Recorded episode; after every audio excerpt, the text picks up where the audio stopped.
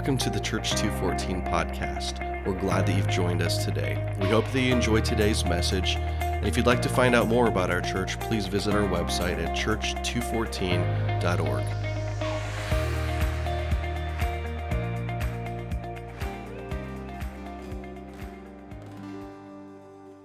It's so good to see you all. Isn't it good to be together on a Sunday morning? Isn't it good? I, uh, I had a moment about Tuesday, I don't, I don't know what, maybe it was Monday, maybe it was Tuesday, I'm not sure, where I had this aha moment and I said, We get to go back on Sunday. It just felt surreal that we have our own place. It's, it's, it's really cool. It's really cool. Before I get into what I want to talk about today, I want to give a quick plug for something, a resource, a tool that we have right now in our culture that is phenomenal. And it's the TV series called The Chosen. I would highly recommend, in fact, I would go so far to get down on my knees and beg you to watch it. It is, as Chris said, the greatest TV production he's ever seen, which is saying a lot, and it's all about Jesus. It is phenomenal. What it has done is it, it has helped our generation understand that Jesus was very real. He was a human being just like us, but he was God. and it, it just it, it brings such a um, a realness and the Bible to life.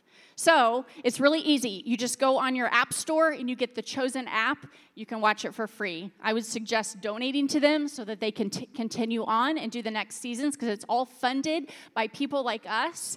They have two seasons. Watch it with your families. Watch it with your kids. You can. You might even understand all of it, but you'll understand enough. So, get, get it? Okay, good. Well, originally, I was supposed to have preached last week, opening up this series called Trinity, talking about the Father, the Son, and the Holy Spirit. And I was supposed to preach on God the Father. But it was actually 100% clear to me that I was not the best one for that task, that Chris Taves was the man for the job, because he is a father. I thought that would probably be appropriate. And I, didn't he do an incredible job? You pointed out things that I'd never seen before, and that was really, really cool. So instead, I took the next one the Son, Jesus. And at first, I thought, this is, this is going to be pretty easy. You know, there are some messages that are hard to give. Like they're just hard theologically, they're hard mentally and emotionally. But this one, this is on Jesus. Like this is gonna be easy peasy, right? We get to talk about Jesus. I even had a couple people say to me, What's your topic? And I'm like, Well, Jesus, the Son. And they're like, Oh, well, that'll be easy. And I agree with that on a lot of levels. Jesus is really easy for me to talk about. I've known him for a long time. I love him so much. He's everything to me. But then I begin to think about how our world views Jesus. I would even say how our world many in our world hate Jesus. You know, my whole life, I've wondered why people seem to be pretty okay with God. They even will admit they believe in God, but they stop short of believing in Jesus. I've always wondered this. They stop short of following Jesus or knowing Jesus. And why is believing in God more culturally accepted than believing in Jesus? Why is it easier to say, I believe in God, than I believe in Jesus? Why, when you ask someone about their, their faith, they say, Well, yeah, I, th- I, I believe there's a God. But hardly ever do you hear someone say, I follow Jesus. Why is it that when people use God's name, they're surprised or happy or blown away by something. Oh my God. And when they use Jesus' name, they're angry. Why is it that when someone talks about God, most people don't get too uncomfortable? Like you can talk about God and it can be fairly casual. You know what I'm you know what I'm talking about? Like I want to thank God. I want to thank my family. I want to thank my uh, my spouse. I want to thank my kids. But when someone starts to use the name of Jesus, people get a little squirmy. Why is that? So I wanted to dig into this a little bit. I realized that maybe this wasn't as easy peasy of a message after all. so I began to read in the Gospels. The Gospels are Matthew, Mark, Luke, and John, the first four books of the New Testament. Two of them were written by disciples of Jesus, people who actually followed along, um, two men who followed alongside him the whole time he was here on earth Matthew and John. And then Mark and Luke are men who came after Jesus and followed the apostles, the disciples, and helped spread the gospel throughout the re- region. So if you want to know more about Jesus, start there. Read the gospels because they are full of the life of Jesus. That's what they're written for. But I settled in Matthew, the book of Matthew. It's the very first book in the New Testament. Now, Matthew was an interesting character. See, Matthew was a tax collector. He was Jewish, but he worked for the Romans. So, right then and there, his people didn't really like him that much. One, he collected money from them, and two, they saw him as a sellout because he went and worked for their enemy. So, he's this interesting guy, and I just I really love his perspective in the gospel and how he sees the life of Jesus. Like Chris told us last week, the word Trinity, it doesn't even show up in the Bible. Okay? The word Trinity is an early ter- a term that early Bible scholars came up to help explain the Godhead, to help explain what this meant, the Father, the Son, and the Holy Spirit. I remember when I was a kids pastor and I would try to explain the Trinity to kids. And in some ways, they were just like, oh, okay, yeah, awesome, childlike faith. And in other ways, they were like, how is that possible? So the thing that helped me explain it to them was okay, you see Chris Taves, he was always my prop, always in kids' church. I'd be like, come here, Chris. You're still my prop. So, oh, he's actually coming up. Okay, awesome. Come on, come on. I, I did. You're right. I did. Yes, good, obedient man. Okay, so Chris Taves, right? The fine specimen of Chris Taves.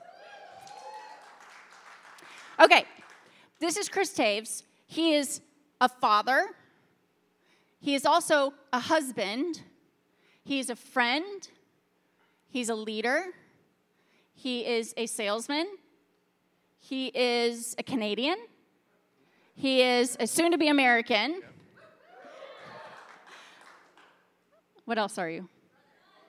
Brother, a son. Okay, do you get my point? Yes. He is one person, but he is also all of those other things. He has lots of different paths that he takes, identities that he assumes. Husband? I said husband.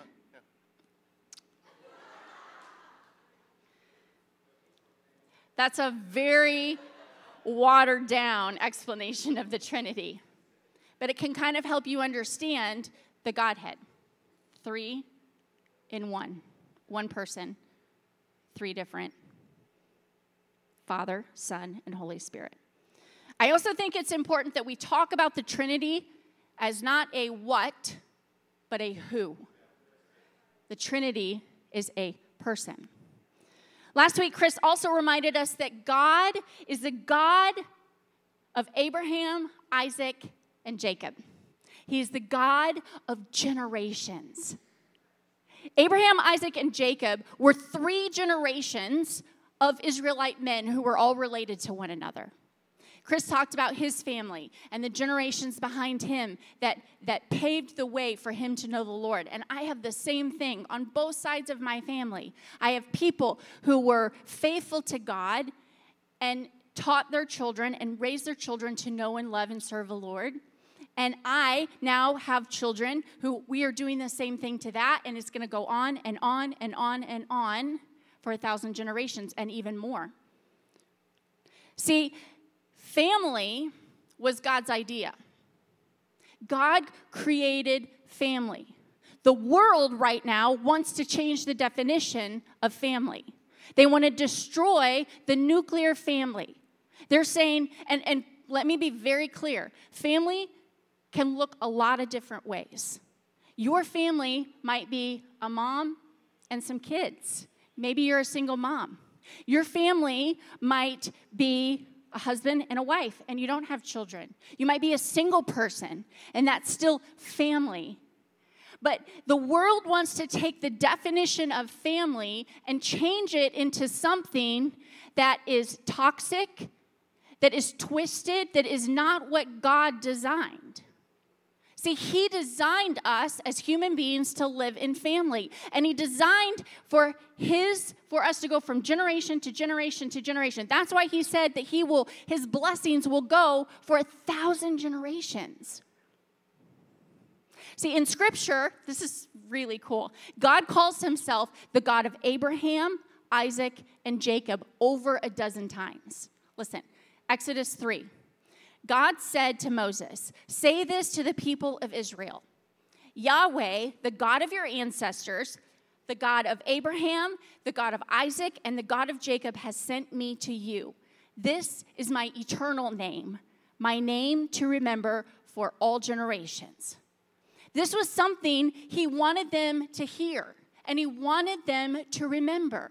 That's why he said it over and over and over again. You know, when you tell your kids something twice and then you have to tell them a third time, you're like, I'm not telling you a third time. You don't want to keep repeating it, but you will if you really want them to get it. God said this to them over 12 times. It would be like when I say to my husband, there's this there's this really beautiful leather bag by Abel. I just I love it. It's so beautiful. And then, like a week later, I'm scrolling on Instagram. I'm like, wow, Did, have I shown you this leather bag from Abel? It's, uh, it's beautiful. I just really love it. And then a month later, we're out somewhere, and I'm like, oh, do you see that bag over there? I, I really I don't like the dark color. I like the like the lighter camel color more. He bought me the bag.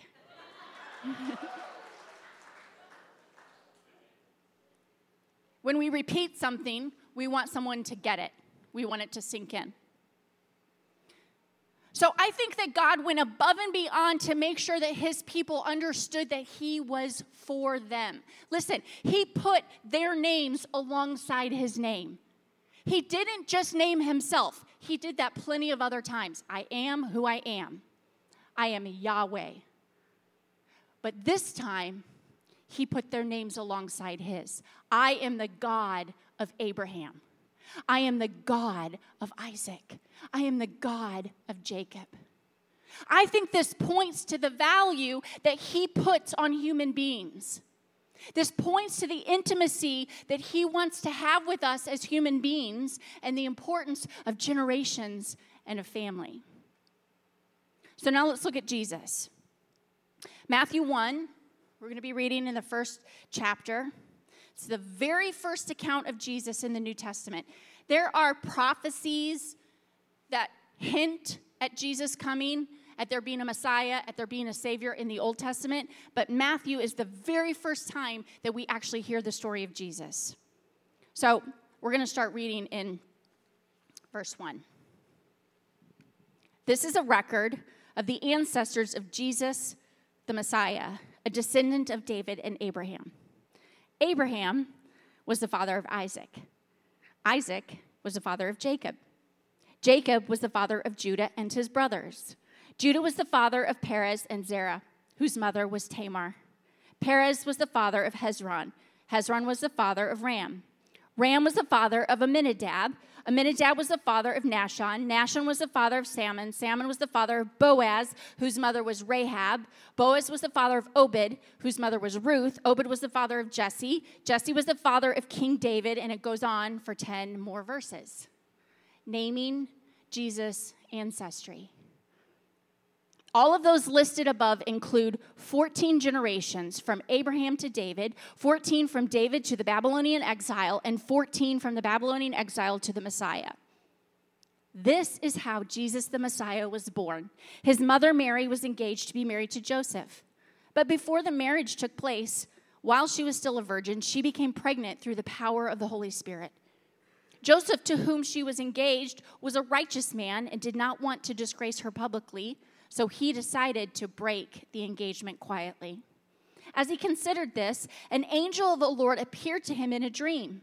Joseph, son of David, the angel said, Do not be afraid to take Mary as your wife, for the child within her was conceived by the Holy Spirit.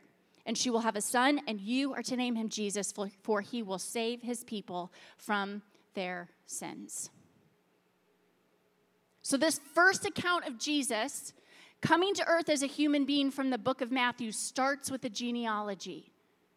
It starts with human beings. It says, This is the ancestors of Jesus the Messiah. It starts with the thing God wanted his people to remember. It says, Abraham was the father of Isaac, Isaac was the father of Jacob, Jacob was the father of Judah, and it goes on and on and on. He is the God of Abraham. He is the God of Isaac. He is the God of, of Jacob. He is the God of Dalton. He is the God of Lyle. He is the God of Eliza. He is the God of insert your name. See, the level with which Jesus desired, God desired for us to feel known and accepted by Him is next level. It is stunning. We think that the cross was the extreme act of love, and it was. It was an extreme act of love for Jesus to go to the cross. And he said, Greater love has no man than this. And he laid down his life for his friends. But I would argue also that having his son Jesus come to earth as a man, as a human being, was also an extreme act of love. And it shows us the depths to which he would go to to meet us where we are. It shows us the depths that He would go to for us to feel known by Him. To not feel like some foreign object here on earth, but to feel understood and known by the Savior of the world, by God Himself. And just as the beloved father, like Chris talked about last week, ran to meet his prodigal son, this was our father running to meet us. So, this brings me back to that question then we can see that God went to these great depths to help us feel connected to Himself. So, why are people so afraid of Jesus? And then I had a moment. It hit me. Maybe, not the only reason, but maybe a big reason people are scared to turn to Jesus is because of his humanity. See, the fear of man is a demonic spirit that infiltrates throughout all of humanity. It affects not just those who don't follow Jesus, but those of us who do too.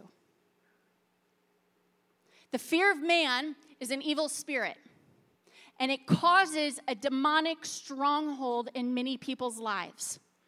The fear of man causes people to be paralyzed so they are not fully able to walk in the Spirit of God. The fear of man causes people to make decisions based on man's opinion, not on God's truth. The fear of man leads people to choose the world's way instead of God's way. Fear of man is what may keep you from walking in total freedom. And I would venture to say that fear of man is something that every one of us in here has dealt with, is currently dealing with, or being completely controlled by. And Jesus came as a man. Now, so we're very clear Jesus was both fully God and fully man.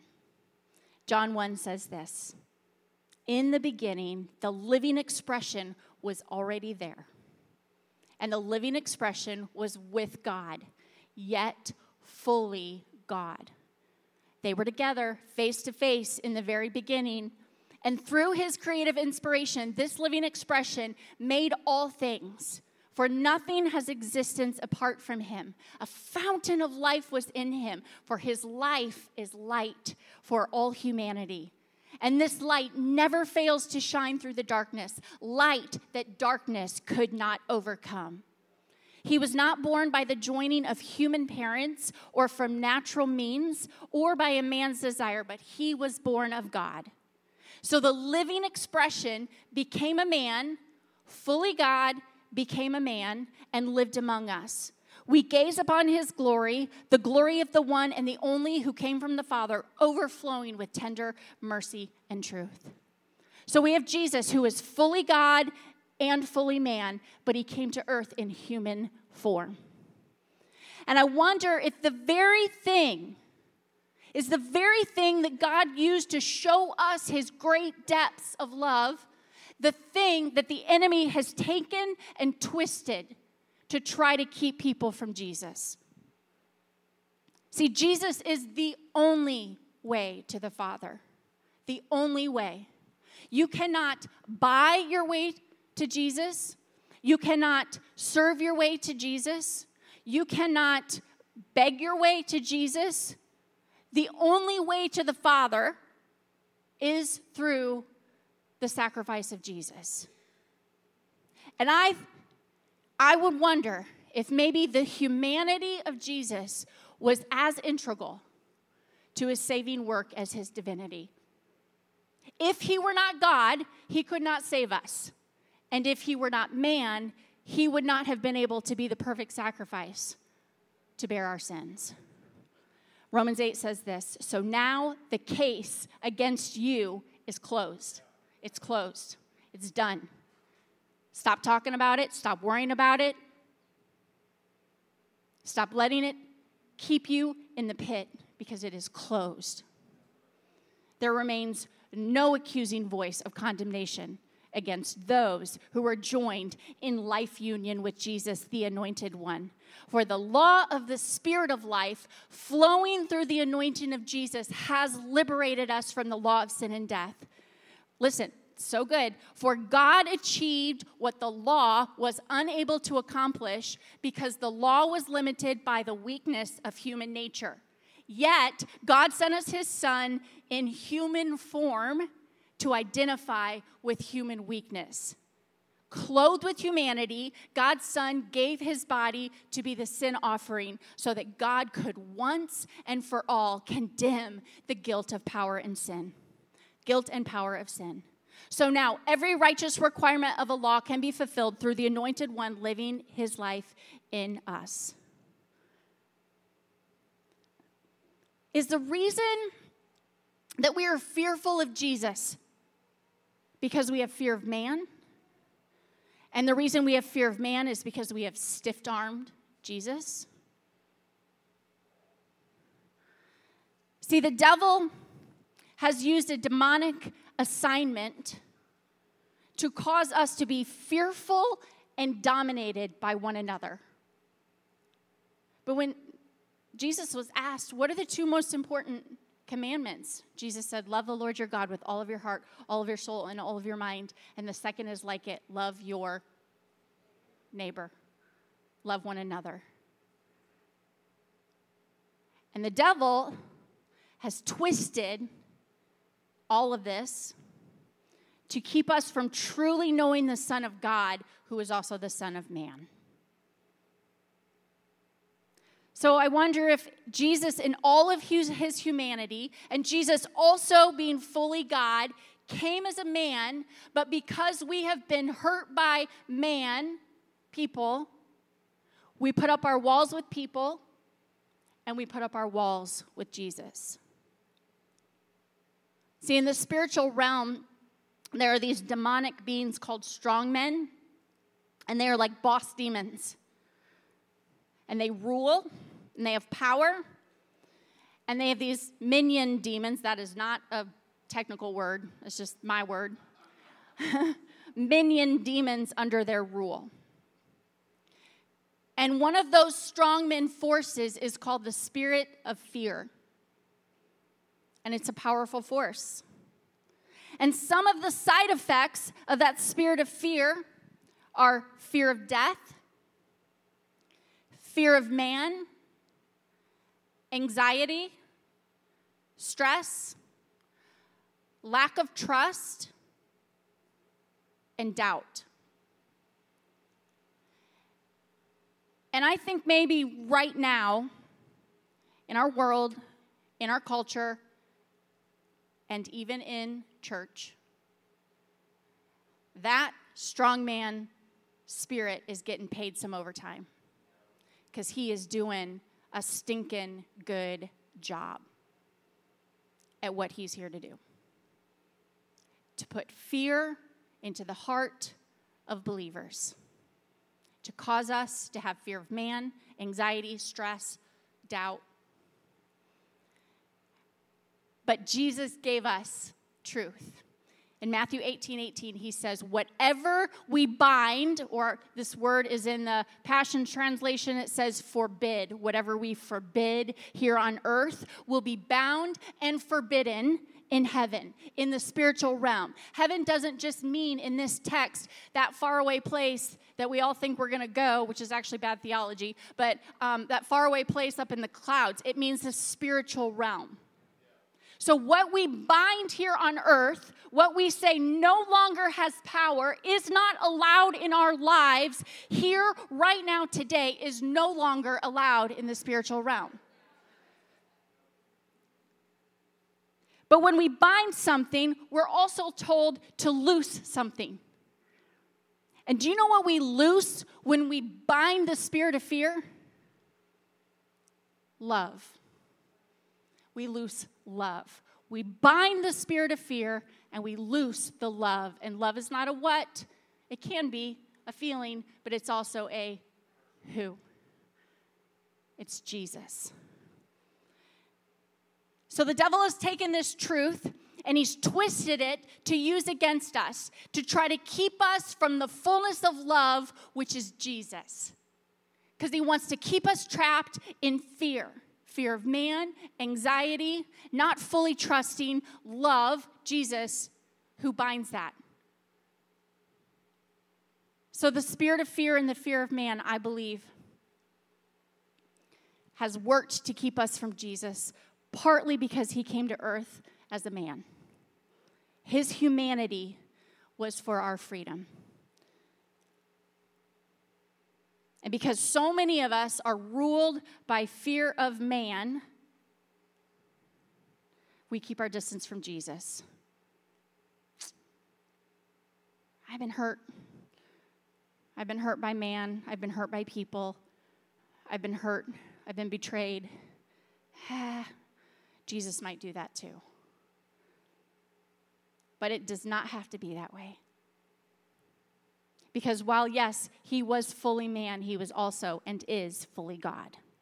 See, God went to extreme measures, and Jesus physically walked through them all. He did everything his Father asked him to do so that he could fully identify with us, so that we could be confident in how he feels about us and how he knows us. Hebrews 2 says this Since all his children have flesh and blood, so Jesus became human to fully identify with us. A hundred percent identify with you. Someone in here today doesn't think that anybody can identify with them. Someone in here today thinks no one really understands what's going on inside of me. Jesus became human to fully identify with you. He did this so that he could experience death and annihilate the effects of the intimidating accuser who holds against us the power of death. By embracing death, Jesus sets free those who live their entire lives in bondage to the tormenting dread of death, spirit of fear. Jesus sets us free from that.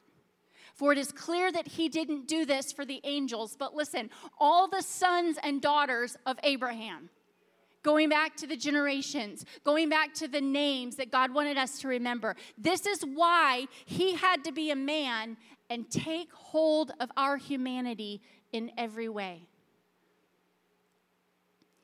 So if you've ever felt hated or misunderstood, Jesus did too.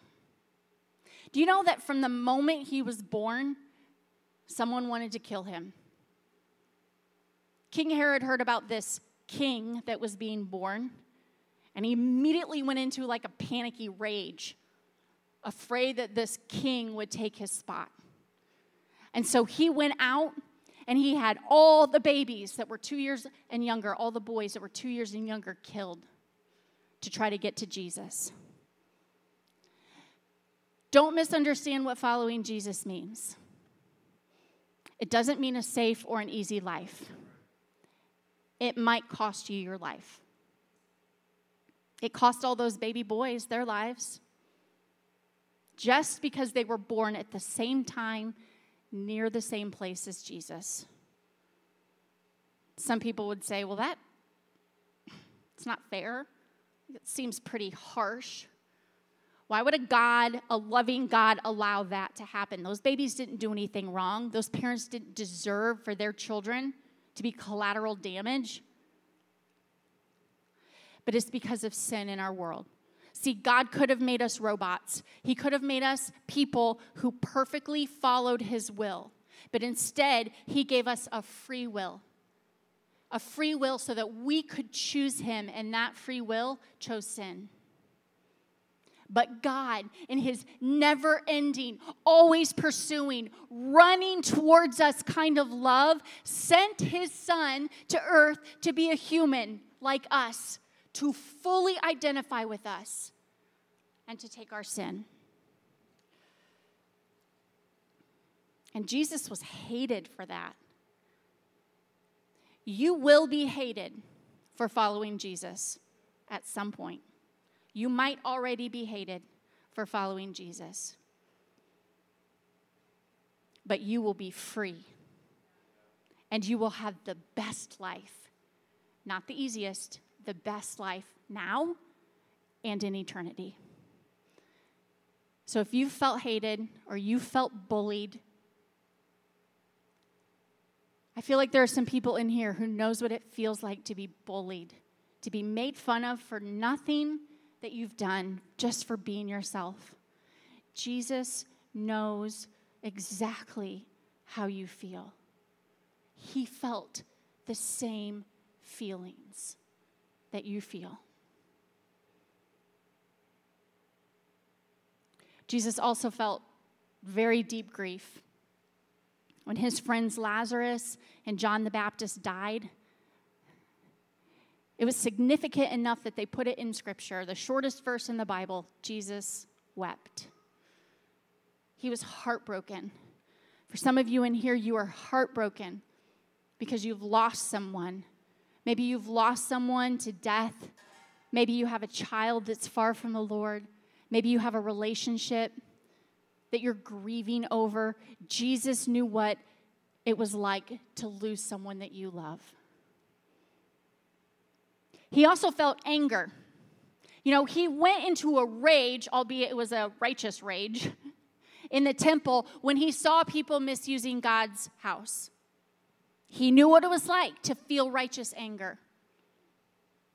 Jesus felt temptation when he was led into the wilderness by the Holy Spirit and the devil or the devil came and he threw all sorts of temptation at him. He knew what that felt like to be tempted, to want to do things or take things that were wrong. He also felt hunger and thirst. When he was in the wilderness, he was fasting, and it says he was thirsty, he was hungry. His disciples, he and his disciples, they traveled around, and there were probably times when they didn't have enough food. Jesus knew what it was like to feel hungry. Jesus was homeless. The Bible says he had no place to lay his head. My point is that nothing that you can feel is something that will surprise Jesus because he has felt and understood all of it. This one got me. Jesus even knew what it felt like to not be in control. He even knew what it felt like to not know the full plan. He told his disciples, Not even the Son of Man knows the hour of his return. Some of us walk around thinking, well, if I just knew what I was supposed to do, if I just knew what God was asking me to do, if I just knew the next step. Jesus understands that. He knew what was required of him.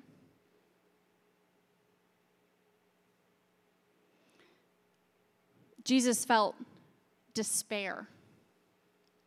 Some of you in here today feel despair, like deep down in your gut. Jesus felt so much despair when he was in the Garden of Gethsemane, right before he was turned in by his friend Judas, which also means he knows what it felt like to be betrayed by a friend.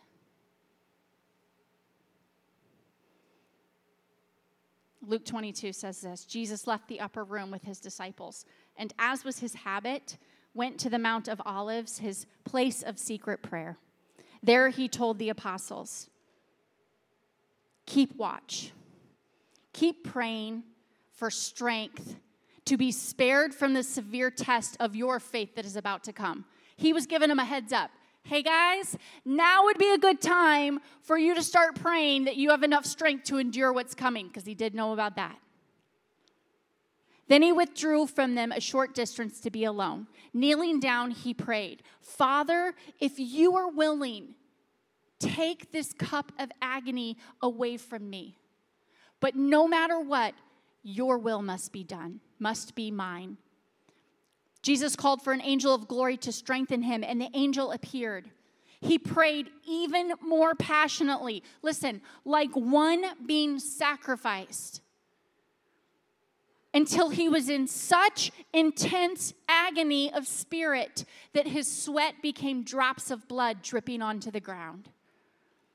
I think sometimes we could read that and we can just be like, oh, that's a nice little story. Jesus went to the garden and prayed and asked God, Father, I really don't want to do this. Can you take this away from me? He was in agony. Have you ever seen someone's tears turn into blood? He knew what the Father was asking of him but he also knew what it was going to cost. A couple weeks ago, we were in Branson to pick our son up from camp, and we went to um, Sights and Sounds Theater. And they do this, they do one story from the Bible for a whole entire year. And this one was on Jesus. And I'll be honest, I was kind of like, yeah, might be cheesy. It was one of the most incredible things we've ever seen. And when they got to this scene, Jesus is up on this big rock. It's a dramatized show. He's up on this big rock. And you can hear the devil, the accuser, spewing these lies at him about what he's about to endure and why. And you can see Jesus resisting the enemy. You can see the physical torment in his body as his whole body is convulsing, knowing what he's about to face as he goes to the cross.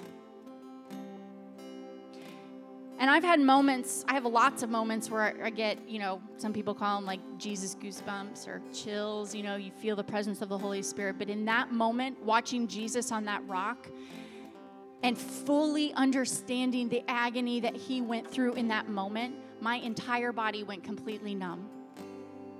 It was so significant. It marked me as I realized that there is nothing, nothing we can walk through that Jesus can't relate to. See, Jesus felt pain. He felt physical pain. Some of you in here today are in a lot of physical pain. Your bodies are broken or hurting. Jesus knows what that feels like. Some of you in here are in very deep emotional pain. Some of you, even today, have thought about taking your life. Say it's just not worth it anymore. I can't I can't do it. I can't continue to bear this weight. It would be easier for me just to not be here. Jesus is with you. He knows exactly what you're feeling and what you're going through, and He wants to rescue you. See, Jesus knew all and felt all of the non sinful human emotions that you feel because He had them too. Jesus' humanity was the ultimate gift with the cross for us. And he desperately wants you to understand this. The enemy wants to keep you from knowing Jesus. That's the work of the devil. But Jesus becoming a human is the thing that gives you the freedom to trust him even more because he's been there. When someone's walked through a hard thing and then you walk through that same hard thing, who's the person you go to? the person that's just walked through that same thing because you know they understand and can relate to where you've been. He's calling out your name today. He's calling you. He's saying, I know you. I know exactly what you're feeling. I understand. He desperately wants for you to run to him, to stop stiffing him, stiff arming him and say, I surrender, Jesus. I surrender to you. You know, this also hit me this week. He even felt the weight of your sin on him when he was on the cross. He did not sin, but he felt what it feels like to have sinned because your sin, my sin, went on him. 1 Peter 2:24 says, "He himself carried our sins in his body on the cross so that we would be dead to sin and live for righteousness, and our instant healing flowed from his wounding." Some of you are walking around with the weight of your sin still on you. You have the weight of shame and guilt on your mind and in your body, but Jesus already took that for you. He put it on his body so you would no longer have to carry it on your body. He knows the shame you feel over that decision you made just last night.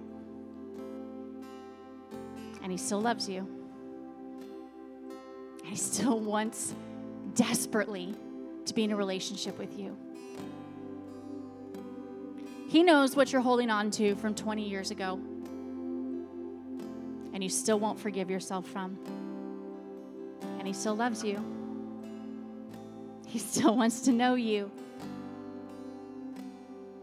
He knows those things you do in secret that no one else knows about, but He still loves you. He knows all of it because he carried it all on himself on the cross. See, God thought of everything to draw you to himself. He didn't forget about one thing. Not one struggle, not one pain, not one rejection. He knows it all, and He knows all of you. And through Jesus, you have someone who sees it all and knows it all because He is God and feels it all because he is man and he still wants you. And all it takes is you surrendering to Him and choosing Him. 2 Timothy 1, set, 1 7 says, For God has not given us a spirit of fear, but of power and love and self discipline. Jesus wants to meet you right where you're at today. For someone in here, maybe you've never met Jesus. Maybe you've never made that decision to turn to Him. And that's okay. He's still there waiting for you. You can do it today. You can say, Today, Jesus, I, I surrender. I'm going to stop stiff arming. I'm going to stop having casual faith in God. And I'm going to surrender fully to Jesus, the one who came as a man in all of his humanity, in all of his God. And I'm going to, I'm going to meet him with arms open, with hands open. Would you stand up on your feet? There's another group of you in here today that is caught in this demonic stronghold the spirit of fear. And it can take on a lot of different looks. But I specifically feel like tonight, today, we are going to deal with this fear of man. Some of you are being so held back because you're so concerned about what someone that really doesn't even know you thinks about you. Or you're held back in your leadership in your home because you're worried about what your spouse might think of you. Or you're held back in a relationship because you don't want to seem uncool. And you're letting the fear of man, which is a demonic force, keep you from fully walking in the Spirit of God. So we're just going to have everybody close their eyes. And I'm going to pray over you. And if that's you, if today you want to be set free from that fear of man, if you say, I am done living my life stiff arming Jesus and being more worried about what the world says than what God says about me, I want you to come up here today and I want you to find freedom. And if you want to meet Jesus, I'm going to be right up here and I'll meet you up here and I'll introduce you to him and I'll pray with you. He is better than any drug you could take. He is better than any amount of alcohol you could drink. He is better than any amount of followers on TikTok. He is better than any amount of money you could have in your bank account. He is better than any ladder you could climb. He is better than any career you could have. He is the one who came down to earth and became man because he loved us so much that he wanted to experience everything that we would walk through to meet us where we are. So, as the band begins to sing, they're going to sing this song that talks about Jesus making a way. And that's what he's doing for you right now. He's, he's, he's calling to you, he's calling your name. I am the God of your name. He's saying, Come meet me. Come meet me up here. Let me take the shame. Let me take the guilt. Let me take the doubt. And in the name of Jesus, we rebuke the spirit of fear in this place. Father God, I speak against the fear of man. I speak and loose love, the spirit of love, the love of Jesus over these people right now. Father, do a work in our hearts. Cause us not to look to the left or the right at what the world thinks of us, what man thinks of us, what our spouse thinks of us, what our friends think of us, what our children think of us. Help us to keep our eyes fixed on you, Jesus, who knows it all. Father, convict our hearts. Do a work in us. When we were worshiping earlier, I could hear the sound of chains falling and hitting the ground. The chains of fear that have held you back, that have paralyzed you, that have kept you in bondage, are gone, are broken in the name of Jesus. Thank you for your sacrifice, Jesus. Thank you for your humanity. Thank you for your, the cross. Thank you for the work that you are still doing in us and the fact that you will come back to this earth as a man and you will live and reign and rule and we will reign with you. Thank you for your righteousness that became our righteousness. In Jesus' name.